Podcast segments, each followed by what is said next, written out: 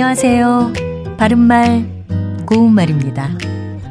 KBS 텔레비전에서 방송되고 있는 우리말 겨루기에서 나왔던 문제를 짚어보겠습니다. 오늘은 뜻풀이를 듣고 거기에 해당하는 표현을 맞히는 문제입니다.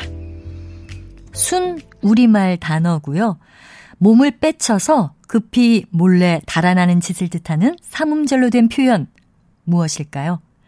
출연자의 답에는 몸빼기, 뺑소니, 주랭랑 등이 있었는데 이 중에서 정답은 뺑소니입니다. 뺑소니는 교통사고를 낸 후에 적절한 조치를 취하지 않고 도망치는 일 또는 그런 범죄를 가리키기도 하지요. 출연자의 답에 나왔던 몸빼기는 어려운 일이나 책임져야 할 일에서 벗어나서 제 한 몸만 무사하게 하려는 행동을 비유하는 단어이기도 합니다.